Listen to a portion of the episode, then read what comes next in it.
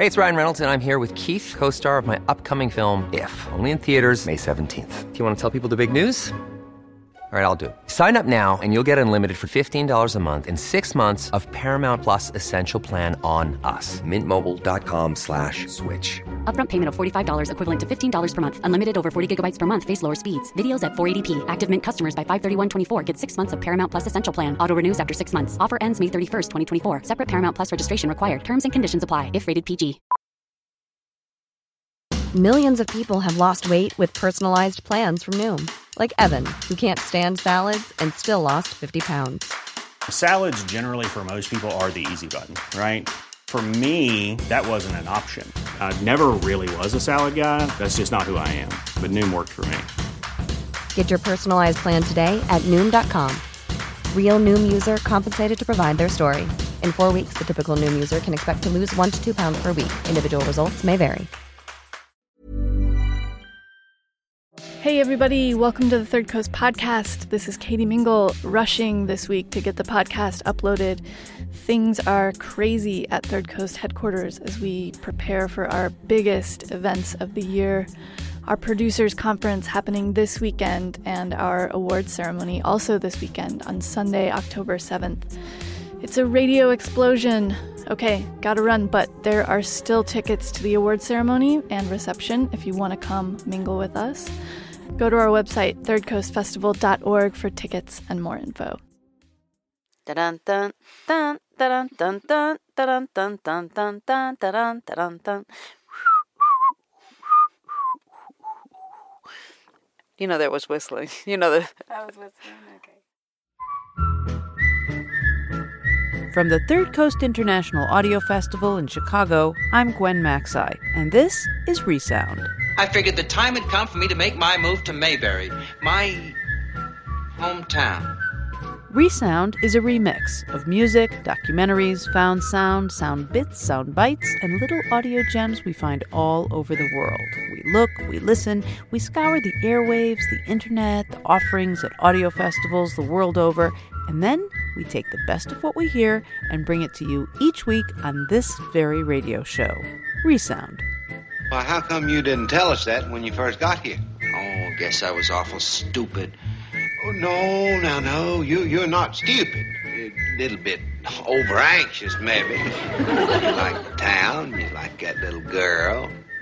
But you got to give them time, you see, to like you back. Yeah, I guess you're right. Yes, sirree. Folks like to take things slow.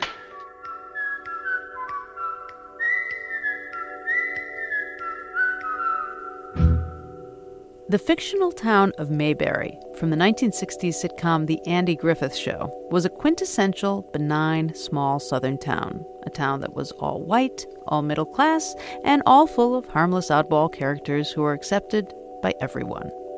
But of course, real life is always a little more complicated than life on TV. And life in real small southern towns has always been more layered, troubled, complex, and ever changing than life in quiet Mayberry. Today on Resound, two stories about culture and change. We'll start with a complicated portrait of a town in transition.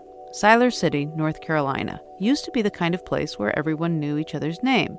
In fact, getting back to the Andy Griffith show, it's rumored that Frances Bavier, the actress who played Aunt Bee, retired there because it actually reminded her of her life on TV. I never would have guessed in a million but starting about a decade ago, Siler City experienced a massive cultural shift as Latino immigrants started moving into an already racially divided community, bringing with them a new language and new traditions. Producers John Biewen and Tennessee Watson of the Center for Documentary Studies at Duke University spent some time in Siler City and made this story. It's called Nuevo South.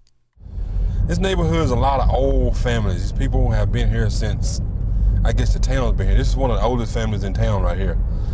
I used to cut that lady's grass when I was 10 years old. They've been there forever. My name is Eddie Ambrose Green, and I was born and raised right here on Airport Road in Siler City, North Carolina. In Siler City, we had two options. You either worked at the plant or you drove a truck. I knew I wasn't geared to work in a plant, so I started driving truck and hauling chickens from Siler City all over the country. Siler City, unfortunately, has always been a racially divided town. Like out there where I live, and that from the airport, from the, when you turn on Airport Road, that's like all black section. So when you go past down into the country, it's like all white. So all through here now, but all these houses now are all Mexicans. This is the beginnings of downtown as you come from west to east. They're old brick buildings. Look at the workforce. This is a good time. They're changing shifts. That's almost the end of the day.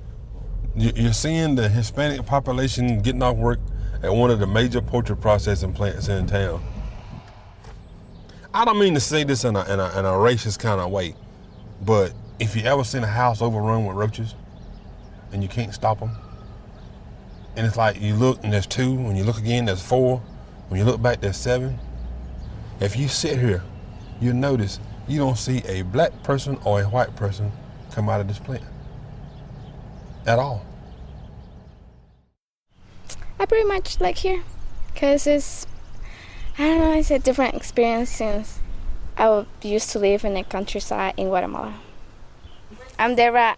Um, I'm in the 12th grade and we live here since 2002.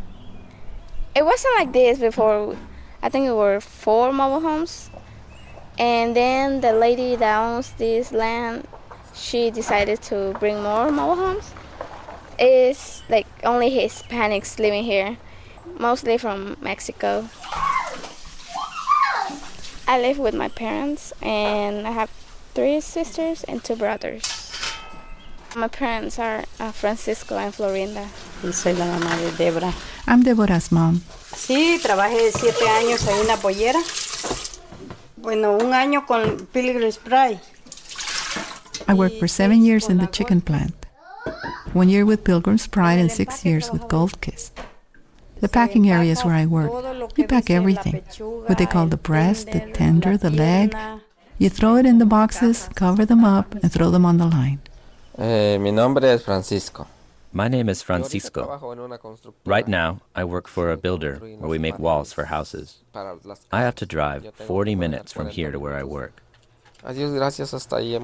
But thanks to God for bringing us here. And we're here working.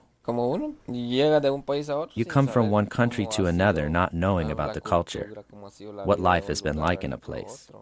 We didn't know. I didn't know anything.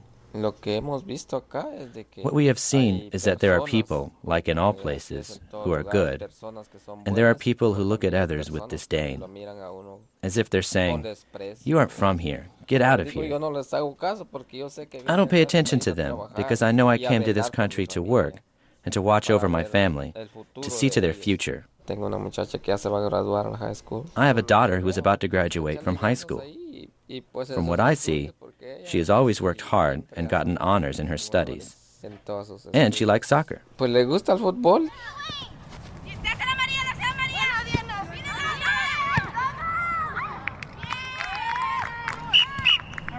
Today's the first day of the uh, team. We uh, spent the entire week going through tryouts, and so uh, this morning we finalized the list. Yellow on this side, ladies. Yellow over here.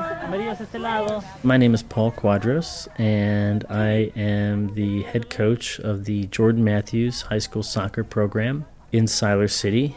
And in addition to that, I'm a journalist, an author, and an assistant professor at the University of North Carolina, Chapel Hill. Let's have Maria and um, Deborah. Uh, I play defense stopper. You have to not let the forwards go in there and make us a goal. So I try to do my best. She is a lioness in the defensive line. I mean, she is the tiniest person out here, but she brings the biggest game. Hey, Maria, you got it. count it. Okay, One, two, three. Let's go, Lady Jets! One, two, three, four, five. We're about um, a little over half uh, Latino girls. And the rest are white. We have one African American. So it's a very diverse team. I'm Jenny Pleasance, and I'm here at Jordan Matthews, a little late for the soccer game. Um, we appear to be winning by four goals now. Um, I'm watching my child, Meredith Pleasant. She's number 18 and she's a right wing. But the funny thing is, when you go to the soccer games, none of their parents speak English. So they all sit on one side, and we all sit on the other. We I don't understand a thing they're saying. You know, how do you say your kid's playing really good if half the time you can't pronounce the name, you know, um, and they don't understand anything you're saying? Go, Shannon! Oh! But, you know, the biggest change I'd have to see would be at my pediatricians. I grew up being able to walk in and they all knew who I was and I saw the same doctor and now when you go in there's 20 Hispanic families and kids everywhere and they have the lady up front speaks Spanish. I feel like I'm the minority and that does bother me in a town that I grew up and raised my children in. You know, it's like, do you have Medicaid? Do you have your papers? I'm like, I've been coming here for 18 years. It's, that frustrates me to sit in a room with, you know, all these Hispanic families, and I know their children need health care too, but the change in the environment in the pediatrician office is not like it was when you could just go take, you know, walk up to the window and say, hey, so and so sick. It's just not what, what it was when we, why we went there to begin with. Well, I've always described uh, what a town like Siler City, or now what the country's going through, as sort of the uh, five stages of dealing with grief or dealing with immigration or cultural change. And, you know, initially there might be denial, people saying, well, you know, it's not really going to change, uh, it's not happening to our town. And when I got here, I heard a lot of depression from longtime residents. You know, a real sense of loss of uh, the community and the culture and everything that Siler City was. We do have a 30% chance of showers, drizzle. We're 67 now and cloudy here at WNCA. Hey, do you drive a cool vehicle with those big aftermarket rims? Well, Wayne's Alignment Service in Siler City. I am Barry Hayes. I am the bear of the air at WNCA Radio AM 1570. I'm also the president, general manager of the company, and the janitor, and I mow the yards. I'm from this area. I'm from central North Carolina, and you know, I've been in Siler City about 25 years. I came here to manage this radio station and just fell in love with the town. It was a rural town, a blue collar town, uh, maybe 70% white, 30% black. Typical makeup of a, a small North Carolina town. This is Ilana Dubester, and I'm the past executive director of a local Latino center called El Vínculo Hispano, or Hispanic Liaison in English and um, we provide all kinds of direct services and advocacy. The agency, I helped start the agency with a group of people in the county back in 1995. But I remember coming here in 91 or early 92, and I came downtown and walked around these streets that we're walking right now, and um, it was a pretty uh, a depressing scene. I don't know if there's a nicer way to say that. Um, there are a few businesses downtown, but most of the downtown area, which is these two streets on Chatham Avenue, uh, were boarded up. There was nothing. And certainly, you know, as you can see from downtown, although it's still working itself up, you know, most shops are now open, and you see a lot of Latino businesses as well. Siler City was an industrial town, but it was a dying industrial town. We were seeing uh, jobs falling by the waysides, and we were seeing the textile uh, industry downsizing. We were seeing our furniture industry downsizing. Our cotton mill was downsizing, and they continued to downsize for the next 20 years.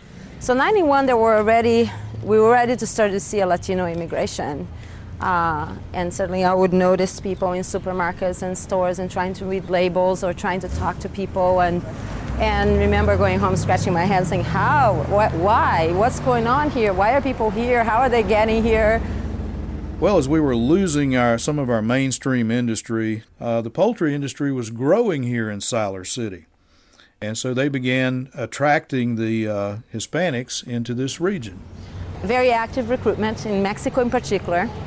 And they would give bonuses for people bringing more people because they were really in shortage of of workers. And they had, you know, chewed through the white population, chewed through the black population. Everybody, you know, over the years got their children to be better educated than themselves and, you know, moving on to other work. The best guess now is that uh, Siler City is 50% Latino, about 5,000 people.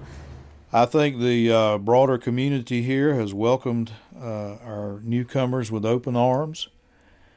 Uh, the only rub is we would just like for them to obey our laws and, and learn some of our cultures here and keep clean yards. Then in 96, the town created a Hispanic task force. Well, needless to say, there were no Hispanics on the task force. So they created two brochures. First, the Spanish was really poor. It was hard to understand, some of it didn't make any sense, but it was about junk in your yard, domestic violence, drugs. No, like in this country, it's, it's not okay to beat your wife. It was a very offensive brochure and made a lot of assumptions about us and who we are and who we aren't and what we are about. And it was all about, you know, we're a bunch of criminals and we got to learn how to behave. Housing was a problem too. We had uh, folks who were moving into vacant houses and then they would be inviting their relatives to come and pretty soon we would have a house with 10 15 who knows maybe 20 people living in one house and they'd be parking their cars in the, all in the front yard and hanging their laundry out in the bushes and so forth. We had to, had to deal with that a little bit and trying to educate them as to uh, our ways here in Siler City. So you got the depression and then you got this sort of sense of fear of they're taking over and then you know you you have anger. And that's what we saw in 1999 2000 in Siler City. A lot of anger that eventually bubbled forth and culminated in this anti-immigrant rally that I think the town still tries to live down the the David Duke rally. The truth and the reason why we're here today is because we have a deep and abiding love for our heritage, for this town that your fathers and mothers and grandfathers and great grandfathers and mothers, what they built with their sweat and their sacrifice and their vision. This was on top of town hall. They maybe had 50 or 60 people, a couple hundred people on the outside of the event, a lot of them police officers, some curious people, some Latinos, but not many people. Ladies and gentlemen, what are we supposed to do? Just be quiet? Just keep our mouths shut while our country and our community and our town and our schools and our heritage is taken away from us? Is that what we're supposed to do? I say no! I say never! This was brought in by an extremist group. This was not representative of the mindset here in Siler City at all. And uh, we kind of hung our heads, you know, when that happened and couldn't wait for it to go away. My sense, my opinion, is if that rally had been organized by some upstanding citizen and not tied to KKK, to the Grand Wizard, there would have been a lot more people. But because it had a KKK in it with David Duke, I mean, who wants to be seen with the KKK? I mean, a few do, and we know who they are, got their pictures but um, not many people are willing to do that nowadays. So uh, there's been some, maybe some good things that have come out of that Duke rally, uh, but mostly it made people kind of think, you know, where they stood on this issue. You know, were they going to stand down there with David Duke and the Klan against the Latino population, or were they going to try and find some other kind of accommodation to be able to live? Uh, in that town. Okay. Somewhere on that pad, there's a bunch of stuff in red. Anywhere you want to start. Anywhere. We go anywhere you want to go. Anywhere. All right. My name is Tim Rife, and uh, I'm the code enforcement officer for the town of Siler City. There's a set of guidelines in, in the town code, um, or laws, they're actually laws, deals somewhat with aesthetics and things like that of the town. And my, my job is to enforce, and uh, I try to use kids' gloves to do that. I don't try to, you know, scare anybody into anything or anything else. I ask them politely and. Tim is doing a, a good job. The problem is he doesn't speak enough Spanish. My name is Marcia Espinola, and I'm the associate director for the Hispanic liaison, El Vínculo Hispano. We were agreed that the community was needing some help. What's that house over? Can you see the house over there, Marcia?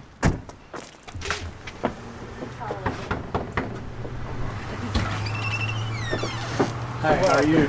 Hola, ¿cómo estás? Qué bueno, lo siento que te molesté. Ya me conoce, soy Marcia del Vínculo Hispano. Obviously, he wasn't English speaking, and she explained to him that he needed to remove the sofa from the porch. Interior furniture on the outside, which is not allowed by the town code. Um, and she told him that he could take it inside or he could take it to the curb. The town offers free curb pickup uh, once a week. Entonces tiene que pintarlo. He may have not done the graffiti. Someone said else. that. Okay, all right. I wanna no clue what you said. No, You wanna say th- just else? thanks for your cooperation. Thank you. Entonces Gracias. tiene una semana para hacerlo. voy a sacar de esa carpeta igual la voy a sacar. You know, that some of these people came from some incredibly uh, wretched living conditions, Mhm. and you know, you don't you don't know the customs and stuff. Some people said, well, the Hispanics don't clean their yards and everything, but maybe it's because they they don't understand the language. Because after we went last year talking to, I don't know, 10 places, 20 places, Yeah. everybody cleaned their houses. I've been here almost eight years. Uh, it's uh, not nearly as bad as it was when I first came here. Uh, so it's helped everybody. And hopefully he's going to speak Spanish next year. I know about a hundred Spanish words, something like that. Maybe two, maybe two hundred now. I've been working on it. Um, I just want to get a quesadilla um, pollo. Grilled chicken? Yeah. You like the regular or you like the one? Uh, the regular small one. Yeah. Chicken? With arroz? With the rice? Yeah. Um, my name is Calvin Dark. I'm 29. Was born and raised here in Siler City. I now live in Washington D.C. So you know I've lived and studied abroad a lot, but I always kind of kept the connection. I think because my family is here. Um, all of my family, my mother's side and father's side. We're at probably one of my favorite restaurants in Siler City, um, San Felipe Mexican restaurant. In 2000, when I studied in Argentina, when I got back here, I, you know, wanted to practice Spanish and everything. So the first thing I did was I told my parents I wanted to eat Mexican food. They were not that excited about it at first because they'd never had Mexican food. They didn't know what it was. And um, my parents loved the food, you know. Um, that was a few years ago. Coming to the Mexican restaurant to get fajitas or quesadillas, it's not something, you know, exotic anymore. That's why I think, you know, this restaurant and se- several others have done a lot to kind of like just open up the culture, to let people in Siler City know, you know, people eat just like we do here, you know. Uh, cider rice? Uh, yeah. Gracias. Black people felt that we had a place here. I mean, some parts of it were good, some parts of it were not good. My mother never went to, you know, an integrated high school, but it was a definite place. Um, I've never felt anywhere anything but at home here. At the same time, um, having a new group come in, it was just it was very tense. You know, very very tense.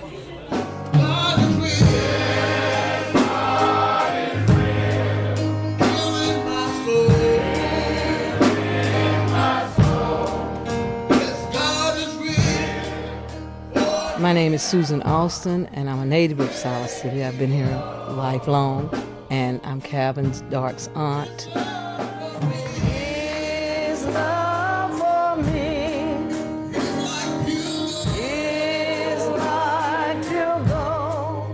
Well, my family history with First Baptist Church go back for, I guess, 70, 80 years, with my uh, grandmother being rooted there. In fact, uh, the first minister there was our great uncle, Uncle Doc Siler, and uh, we have all just been there all our lives, just as a hand me down family. You're a Baptist, you go to First Baptist.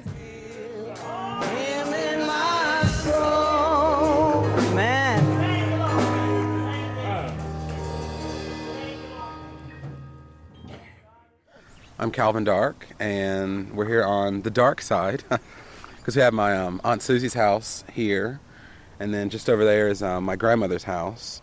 Then my Aunt Pookie's house is there. Uh, next door to hers is my Aunt Betty's house. And then- This is Aunt Susie, you probably already met. How you doing, This is my Aunt Pookie. I'm Zylphia Dark. Zylphia, Z Y L P H I A. They call me Pookie. I'm 63 and be 64 June the 4th. I retired from the government as an inspector in the plants last year. So I work with the Latinos. But they are hardworking people, and I understand the reason why they are coming because no work and if they were poor like I was growing up, I can understand trying to feed your family. You're about to do anything. The work is really hard work in the poultry plant. And I think they treat them well to me the Latinos are really taking place of the blacks what we used to go through. But I'm a believer God made us and love us all. And I try to treat people the way I want to be treated. I have a different point of view than my sister, which I love dearly, but we think differently. I mean, we look at the Hispanics as coming in because of their uh, lack of necessities from Mexico. But then I ask myself, could we in turn do the same? If we were to want to move to Mexico just by flood. And yes, I believe that all of us are human, but to see the same things, the rights that I never had in high school, to just be able to go into a store without feeling the oppression of I'm taking something or I'm being watched. And, and, and that's just the way I feel. I, I don't hate the Hispanics. I just think they stepped into a place that we still haven't arrived at 2008. For white folks, you know, it's kind of like a no win situation for them. This is Paul Cuadros again, the uh, soccer coach at Jordan Matthews High School. If they've learned anything from the civil rights movement, from the history with African Americans, and them applying those things that they've learned to this new group of Latinos, then it feels like to African Americans that they're being stepped over, that, you know, you didn't treat us that way, and now you're treating them that way. Why? So, what are whites and Latinos supposed to do? Recreate this history all over again of oppression and misunderstanding? Or really learn from the history that's happened of race relations in the U.S. and the South? In 2006, we had the marches that happened all across the U.S., where immigrants decided that they needed to express their opposition to what was happening in Congress at the time. That was the same march that happened in Siler City as well.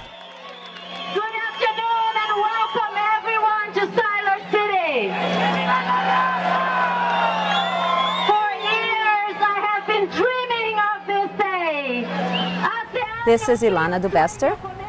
It wasn't an angry event. It was really about, you know, immigration reform and solidarity and a lot of people spoke, a lot of African American leaders spoke, and a lot of people walked up to the mic and asked to speak. And, um, and so we filled up this whole block and the entire church parking lot with people, and on top of Town Hall as well. I'm Barry Hayes. This was a much larger turnout. Uh, the, the David Duke March maybe had 200 people there. This one had uh, over a thousand people, maybe 1,500 people. We figured it would about be in total about you know, five, six, seven thousand people.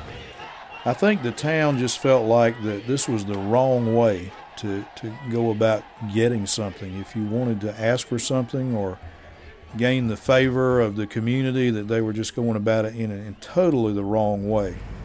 Tough shit. I mean, that's what it was about. It's okay if we're invisible. It's okay if we're silent. It's okay if we hide in our houses. It's okay if we break our backs and twist our hands cutting your freaking chicken. But for us to stand in front of your town hall demanding better services, demanding a better life and a better future, that's too much. You brown people stepped out of your place. We want a new place. Look how many of us are here. We have power in this town, right? We don't actually have power in terms of representation or anything we don't have, right? But but look at look at what's happening and look at what we can do. When I talk about those five stages, you know, this is really dealing with the loss of the culture. That you know, the culture is changing, and that's what makes this issue so volatile.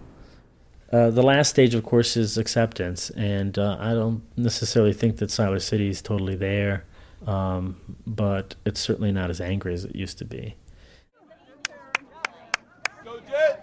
Oh, good job, Deborah! Well, my name is Virginia Tobar. I'm the interpreter here at the high school. And I do a little bit of everything, not just interpreting, but um, slash secretary, slash nurse, slash counselor, slash. Look. Meredith Pleasance. Okay, I'm Jenny Pleasance, and um, I have a daughter that's a senior, and Miss Tobar's been at Jordan Matthews um, for the last four years, and she's she's just one that kind of knows everybody, Every- everybody. no Yeah. matter who they are, where, what grade they're in, where they go, you know, church, whatever. And she can speak Spanish in one second, then turn around and speak English to me when I walk in the door. I don't know a thing she said five minutes before, but it's like whatever, it works. She really is a gem to Jordan Matthews. Oh, well, she thank really you. is. Thank you. She is a gem. We're very lucky. Well,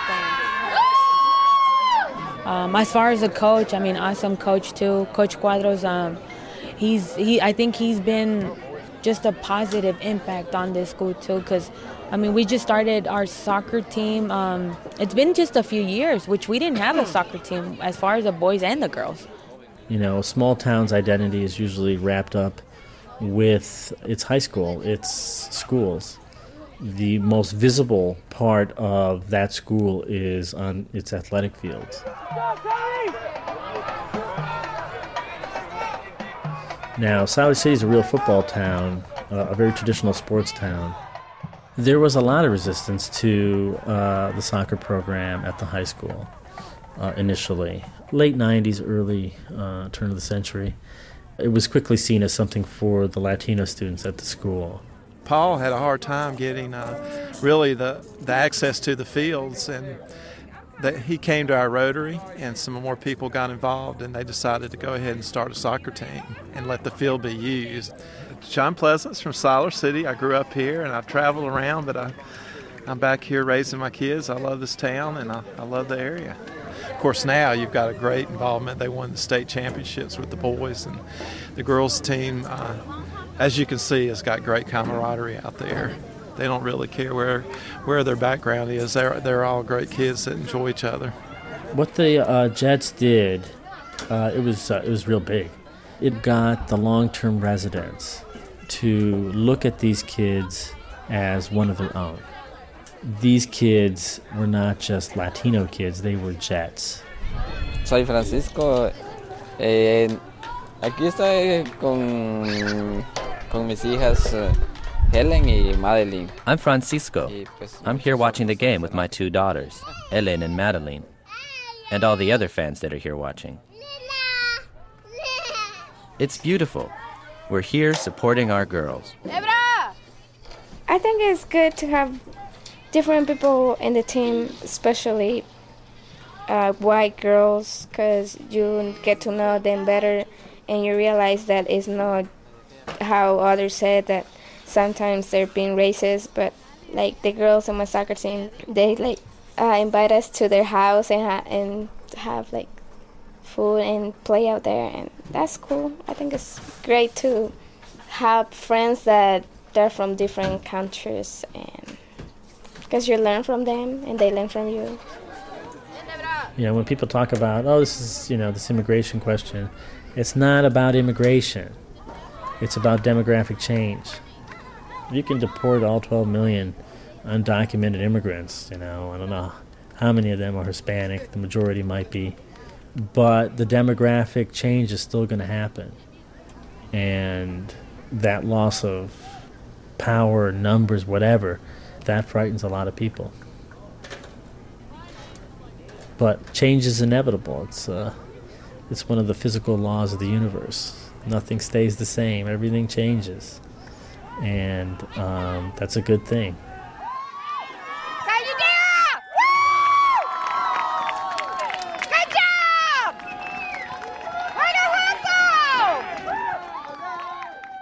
That was Nuevo South by producers John Biewen and Tennessee Watson of the Center for Documentary Studies at Duke University. John is a seasoned public radio producer, and Tennessee is a social activist and documentarian. To read an interview in which they talk about how they peeled back the complicated layers of this story, visit thirdcoastfestival.org. Ready to pop the question? The jewelers at BlueNile.com have got sparkle down to a science with beautiful lab grown diamonds worthy of your most brilliant moments. Their lab grown diamonds are independently graded and guaranteed identical to natural diamonds, and they're ready to ship to your door. Go to BlueNile.com and use promo code LISTEN to get $50 off your purchase of $500 or more. That's code LISTEN at BlueNile.com for $50 off. BlueNile.com code LISTEN. Hey, it's Ryan Reynolds, and I'm here with Keith, co star of my upcoming film, If, only in theaters, May 17th. Do you want to tell people the big news?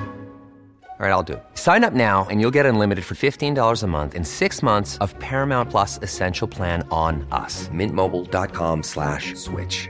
Upfront payment of $45 equivalent to $15 per month. Unlimited over 40 gigabytes per month. Face lower speeds. Videos at 480p. Active Mint customers by 531.24 get six months of Paramount Plus Essential Plan. Auto renews after six months. Offer ends May 31st, 2024. Separate Paramount Plus registration required. Terms and conditions apply if rated PG.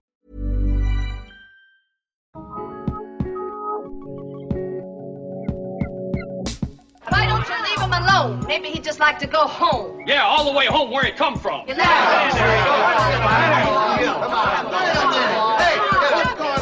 What, what in the world are you all trying to do? I know why you're trying to fight him. You all trying to run this boy out of town. Don't, Andy. Just let me go. No, I'm bound to say this, and they're bound to listen too. Now, what's his big crime? What's this boy done to make all of you so mad at him?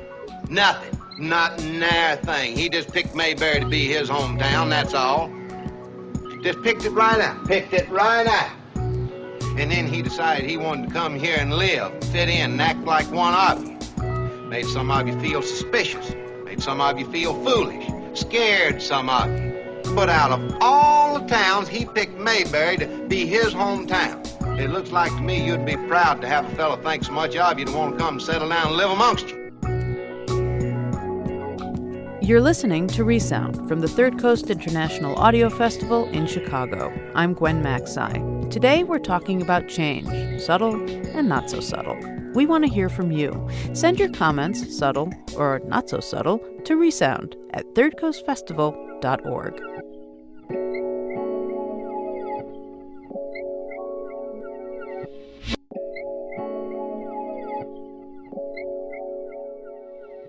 It's been 72 years since the strike heard round the world, when auto workers in Flint, Michigan occupied the General Motors plant and jump started the union movement in the United States.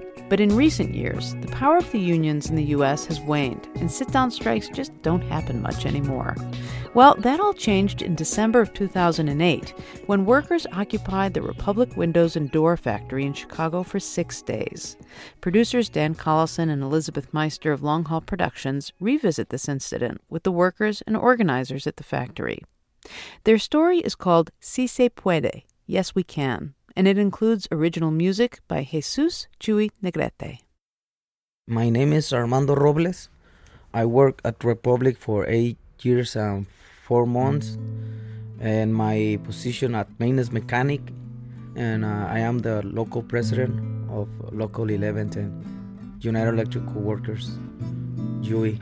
Up to Illinois, from Mexico you have come to the cities of Chicago and to toil in the sun. My name's Leah Fried. I'm an organizer with UE.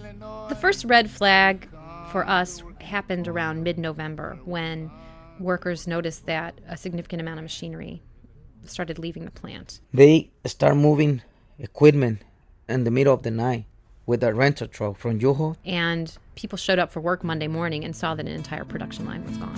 In the state of Illinois, where we come to work and toil, workers tell their stories. In the state of Illinois. My name is Ricky McLean. I'm a former Republic Window and Door worker, and I'm vice president of Local 1110 UE.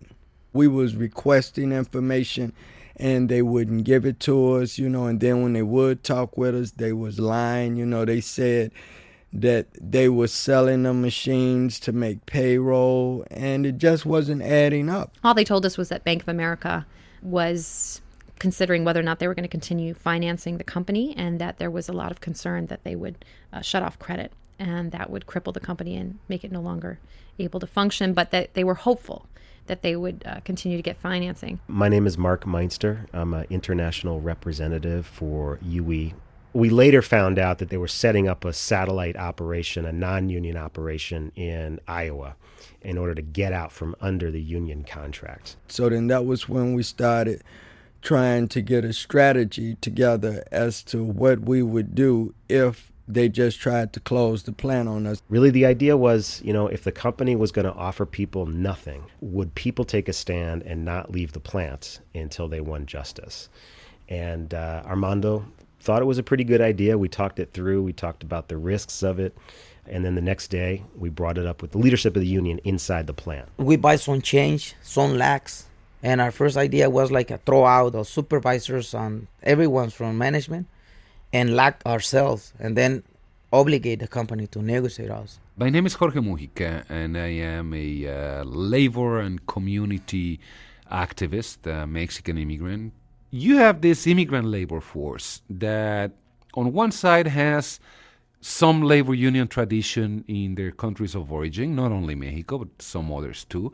And then you have people who also participated in the last years in the immigration movement, the famous marches all over the United States, but particularly here in Chicago.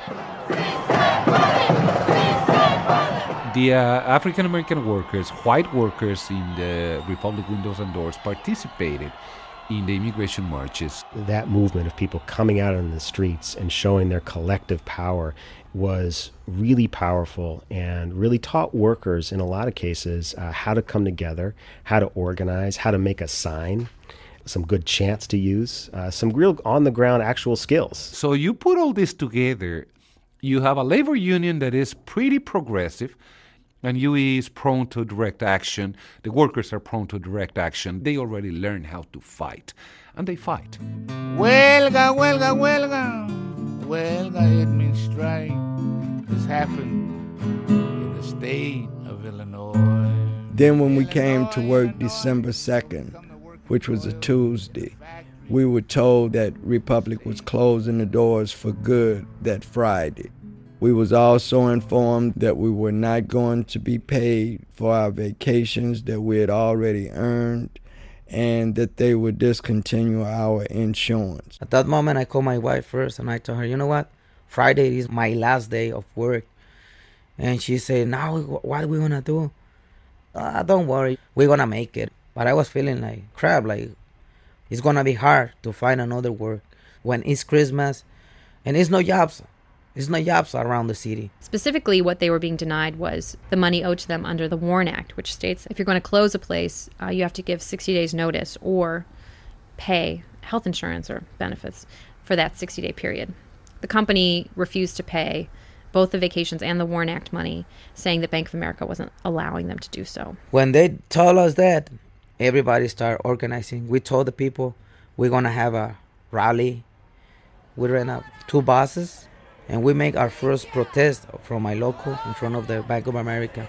We say, Bank of America, you got bailed out, we got sold out. You got bailed out, we got sold out. And we couldn't understand how the Bank of America received 25 billions on bailout, and the workers throw out of the street with no notice, with no benefits, with no earned vacations 200 workers are being thrown out on the streets two weeks before Christmas. Friday came. Bank of America and the owners from Republic Window and Doors, they had agreed to meet with us that Friday. Republic did not show up to the meeting. And so the flashpoint really came on that final day when the company told us there's nothing on the table for these workers. So at that time, it was agreed that we would occupy the plant. At this hour, about 200 factory workers let go from Chicago's Republic Windows and Doors are staging a sit-in at the factory. I'm a black man. I'm 55 years old. I come from Mason, Tennessee, which is right outside of Memphis, Tennessee. I'm the grandson of a sharecropper. So I've seen a lot of stuff in my life, you know, a lot of injustice. And I realized that without a fight, nothing changes. So at some point, I just had to look at the bigger picture. Well, I've grown in Guadalajara, Mexico with my stepfather, and he has a factory. And he asked me what made me to fight. He told me, "You crazy? What make you to do that?" Ten years I worked for him cleaning the floors, and all the times he pay me what he wants, and it's what I feeling like uh, for this oppression I received since being kid, and then the all the places where I work, they oppress me all the time. So I feel like uh, that's the thing made me to to fight. Huelga, huelga, huelga, huelga. It means strike, and it happened in the year 208 and before it's too late, December 5th was the date. Before Friday, we had gotten 40 people that said that they would occupy the plant. But when that day actually rolled around that Friday, everyone wanted to occupy the plant. We all just came together. In the freezing cold, hundreds of workers, their families, and even strangers outraged over the raw deal they say employees of Republic Windows and Doors were given stood on the steps of the plant in solidarity, calling for justice. What do we want? And so we said, okay, well, look, the cops may show up. If they show up, let's scatter. Make it really hard for them to catch you and drag you out. If you get caught and they ask you to leave and you don't want to get arrested, then you leave. But if you are willing to get arrested at that point, you know, chain yourself to something and make it really hard for them to get you out of there. And so then I talked with my wife and I told her about my intention to go to jail and she hit the roof. she had asked me, she said, okay, so you've lost your job, you've lost your WARN Act money, you've lost your vacation money, you've lost your health insurance, and now you've lost your mind. I was prepared for whatever it has to be. I knew that it could happen to be arrested, to be in a prison for trespassing. But at that moment, I don't have nothing else to lose. I have to fight back for justice. And we don't deserve the company throw out like like garbage. There's about 200 people uh, right now in the factory. They have been here all day. It's been a very long day, a very peaceful day. Uh, the workers are very committed. We figured to... we had about two hours in the plant before the uh, cops kicked us out of there. Actually, the police did show up on Friday. And we just talked to them. We just said, you know what? We're just staying. We're waiting on an answer from the bank. You know, we're here because we're owed this money and it's peaceful. People are here with their kids. It's a nonviolent action. You know, everybody worked here. They made these windows. Because, like you see, Republic window and doors without the workers, it's just Republic. We make the windows and the doors. This man, that lady, you know what I'm saying? All of us. We make the window and the doors. And the police were like, okay. so we're feeling like uh, we got a support from the police department saying like uh, what you are doing is is illegal, but it's fighting for your rights. Live in the CNN newsroom, Don Lemon. We bring some TVs to the company to see what is the news? Drastic measures. Laid off workers holed up inside the business that fired them, refusing to leave until the company pays up. This was a major international news story. You know, we walked outside and, and Al Jazeera was outside and Le Monde. It's the kind of direct action rarely seen in America. What happened in terms of the media certainly was like the perfect storm. The Bank of America angle certainly made it a much deeper story and linked it to so many other things going on in the country at the time that a lot of people wanted to hear the story. Frankly, it's shameful that a bank that got $25 billion in federal bailout money turns around, shuts down a factory by cutting off their credit. So we basically said to management, look, you can either do this the hard way and drag us out of here and get a lot of bad press and we'll fight you every step of the way, or you can just accept the situation. And I think they realized that it was going to be a nasty, nasty fight to get us out of there. For now, workers say they plan to remain here, securing windows and doors and equipment. It caught on because people are just tired, you know? And sometimes no one wants to be the first one to stand up. And I think that Republic was the first ones to just stand up in a long time. Huelga, huelga, huelga. Huelga, it means strike. Huelga, huelga, huelga. We have just begun to fight. This was an unusual experience for everyone. I had never been in a plant occupation before, and none of the workers had either. So we were, you know, figuring out some stuff as we went along. So there was three shifts, the morning, afternoon, and, and night shift. We put out the call for sleeping bags so because people who were spending the night uh, in the factory needed someplace to sleep. We had different teams to clean the cafeteria, to clean the bathrooms. During that time, it was snow and ice outside, so we had crews that were shoveling the snow and putting down salt. And then we had security details, you know, people that was walking around the plant periodically making sure that everything was okay and safe. And we start making crews of people to taking care of the, the equipment. That machine that you never had time to fix, well, the mechanic was fixing the gate at 3 o'clock in the morning. So he was, you know, helping himself in that sense, you know, for the time the factory reopens, well, that gate is fixed. You must be congratulated for having the courage in the great tradition of Dr. King. Sunday, the third day, we receive uh, Jesse Jackson. He brings some uh, turkeys and some uh, food for the workers. Tradition of Cesar Chavez. A lot of workers from another places they came to show us their support, bring donations, bring food, stuff like that. Somebody coming out in zero degrees or in 30 degrees, you know, freezing temperatures, to stand up with you, to walk with you three blocks around in a picket line. And when you realize that he or she is there for you, helping you out, giving you even a small portion of their lives, that's very uplifting. It gives you the uh, affirmation that you are right. And frankly, around the country, people sprang into action. There were protests at branches of Bank of America all over the country. You got bailed out, we got sold out. We're here in New York City in solidarity with the UE strikers in Chicago. We're going to descend upon a few branches of the Bank of America. And then we see uh, Obama make a statement about us. When it comes to uh, the situation here in Chicago uh, with the workers who are asking for the benefits and, and payments that uh, they have earned, I think they're absolutely right. These workers, if they have earned these benefits and their pay, then these companies need to follow through on those commitments. When he made that statement, morale just shot off the roof. Frankly, after that statement, you know, we had a line of, of politicians outside of the plants in a way that we, we never had before and, and may never have again. We are the Republic.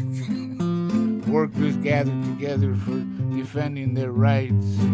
Trabajadores de mi pueblo, yo les vengo aquí a cantar. Trabajadores de mi raza. The most difficult day of the occupation happened on Tuesday, December 9th. The day before, we had had a visit by the governor, Governor Rod Blagojevich at the time, and uh, he had made a very welcome announcement. We have contacted all of our agencies across state government, uh, and as of now, uh, every agency has been ordered to uh, suspend doing any business with the Bank of America. So we had uh, of some pretty high profile pressure on Bank of America, and they were standing to lose quite a bit of money. So the governor made this announcement, and then the next day, on December 9th, he got arrested. Breaking news Illinois Governor Rod Blagojevich has been taken into federal custody, charged with, among other things, It was a tough day. A lot of the press left, and so we were concerned that, you know, we were open to potentially the police coming by and arresting people and not having any eyes, essentially, on that. I'm Reverend C.J. Hawking. I'm a United Methodist pastor. That particular day, Tuesday, December 9th, with all the TV crews gone and the workers being in fear, it just happened to be a day where we had two dozen clergy from across the country in town for a board meeting. And we got permission to go back behind the double doors where the machinery and the windows were and have the workers gather in a circle. It was everybody grabbing their hands and start praying. Gave us uh, some hope. It was just this very, very powerful moment where many of us felt a release of the tension, knowing that God indeed stood on this holy ground. I think the workers felt really buoyed by this. They felt their own strength starting to come back to them.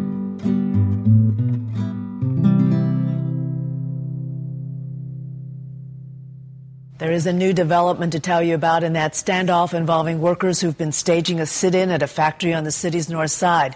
Bank of America has now decided it will extend credit to the Republic Windows and Doors factory so that the company can resolve the claims of its employees. Folks just marched right out of the plants. And when they were marching, they were saying, Yes, we did. The occupation is over. We have achieved a victory. We say we will not go out until we get a justice, and we have it. Everybody was clapping and yelling, and we start hugging each other.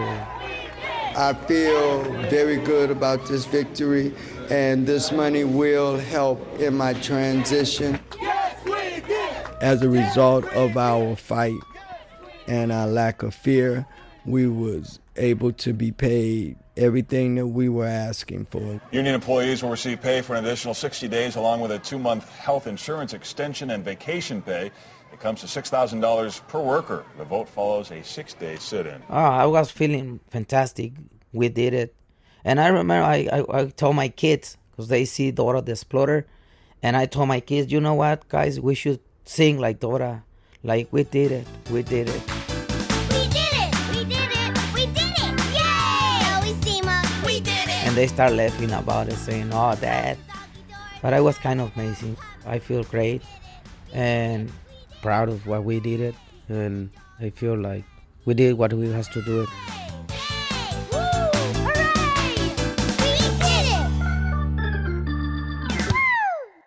when we had won the settlement from Bank of America and returned to the factory, we said, okay, well, this is what we've won. But also, we have to look to the future and fighting for jobs. What happened, though, was uh, the CEO of Serious Materials, Kevin Surace, called Armando Robles uh, here at the uh, Union Hall. And, you know, he'd literally seen his name uh, in the media coverage and looked up our number in the phone book and, and called and asked for Armando. And he told me that he is interested to buy the company. He would like to know what he can do it. And he say, I got the money to buy the company. I would like to respect the contract and I would like to respect the union. So sounds good to me. Sylvia Linda, quite a scene here about 45 minutes ago as the Vice President, Mayor Daley, both Illinois United States senators celebrated the reopening of this North Side factory. It will be used to manufacture what are called the most energy efficient doors and windows in the world by a self described green company called Serious Materials. They're going to be hiring the former Republic workers, a small crew at first just to get the doors open, but as more orders come in, they're going to be able to rehire uh, the entire former Republic workforce. I'm Kevin Surace, sometimes the janitor here, but also the CEO of the company. And I want to thank the United Electrical Workers Local 1110, who have been our partners. Now, let me say it again our partners from day one in making this happen. This is a new era in worker relations because I consider each and every employee a member of our family, and I welcome them back home with open arms. Uh, it's really, really good news for me and my family and for all my co-workers. I'm pretty sure they're gonna be happy when they see this news today. I never lose my hope. I, I always being positive and think like it could be possible. We have force. We are the labor force. And with us continually fighting, now we're reopening our plants. So now we have our jobs back. None of this would have been possible had we just decided to just essentially tuck our tails between our legs and walk away. We wish that out of the Republic Windows and Door experience came out 10 or 20 or 50 or, or 100 similar experiences. I mean, why not? El día 5 de diciembre, allá en la ciudad de Chicago, comenzaron su huelga. Y por seis días enteros, los trabajadores agarraron la compañía. Era la República, compañía de ventana popular. Era la República. Ese día en Chicago, no muy cerquitas del mar. El día 5 de diciembre, qué día tan señalado. Si se puede, produced by Dan Collison and Elizabeth Meister of Long Haul Productions. The original music you heard in this story was by Jesus Chuy Negrete. To hear more stories from Long Haul Productions, visit thirdcoastfestival.org.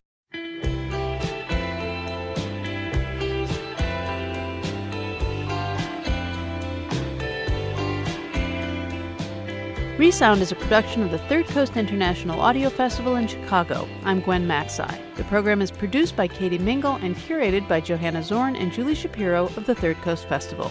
You can hear today's program at thirdcoastfestival.org, where you can also hear hundreds of outstanding documentaries from around the world and subscribe to our podcast. Support for Resound comes from Doejo, a full service digital agency, on the web at doejo.com. Doejo, we fuel ideas that grow.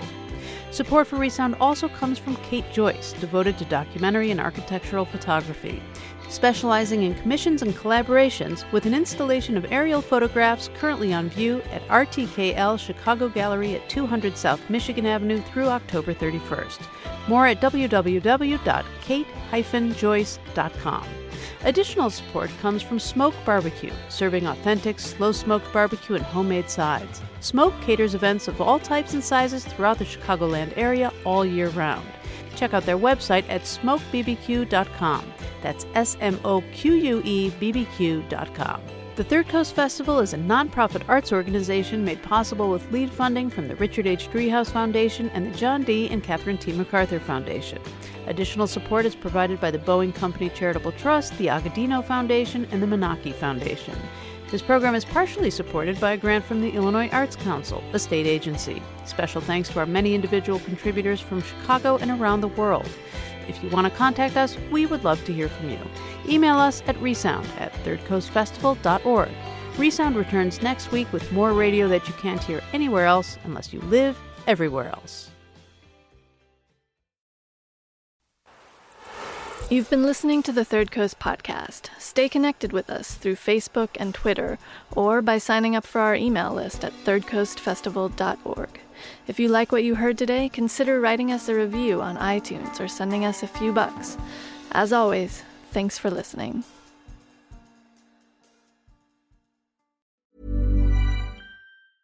Even when we're on a budget, we still deserve nice things. Quince is a place to scoop up stunning high end goods for 50 to 80% less than similar brands. They have buttery soft cashmere sweaters starting at $50, luxurious Italian leather bags, and so much more. Plus, Quince only works with factories that use safe, ethical, and responsible manufacturing. Get the high-end goods you'll love without the high price tag with Quince. Go to quince.com/style for free shipping and 365-day returns.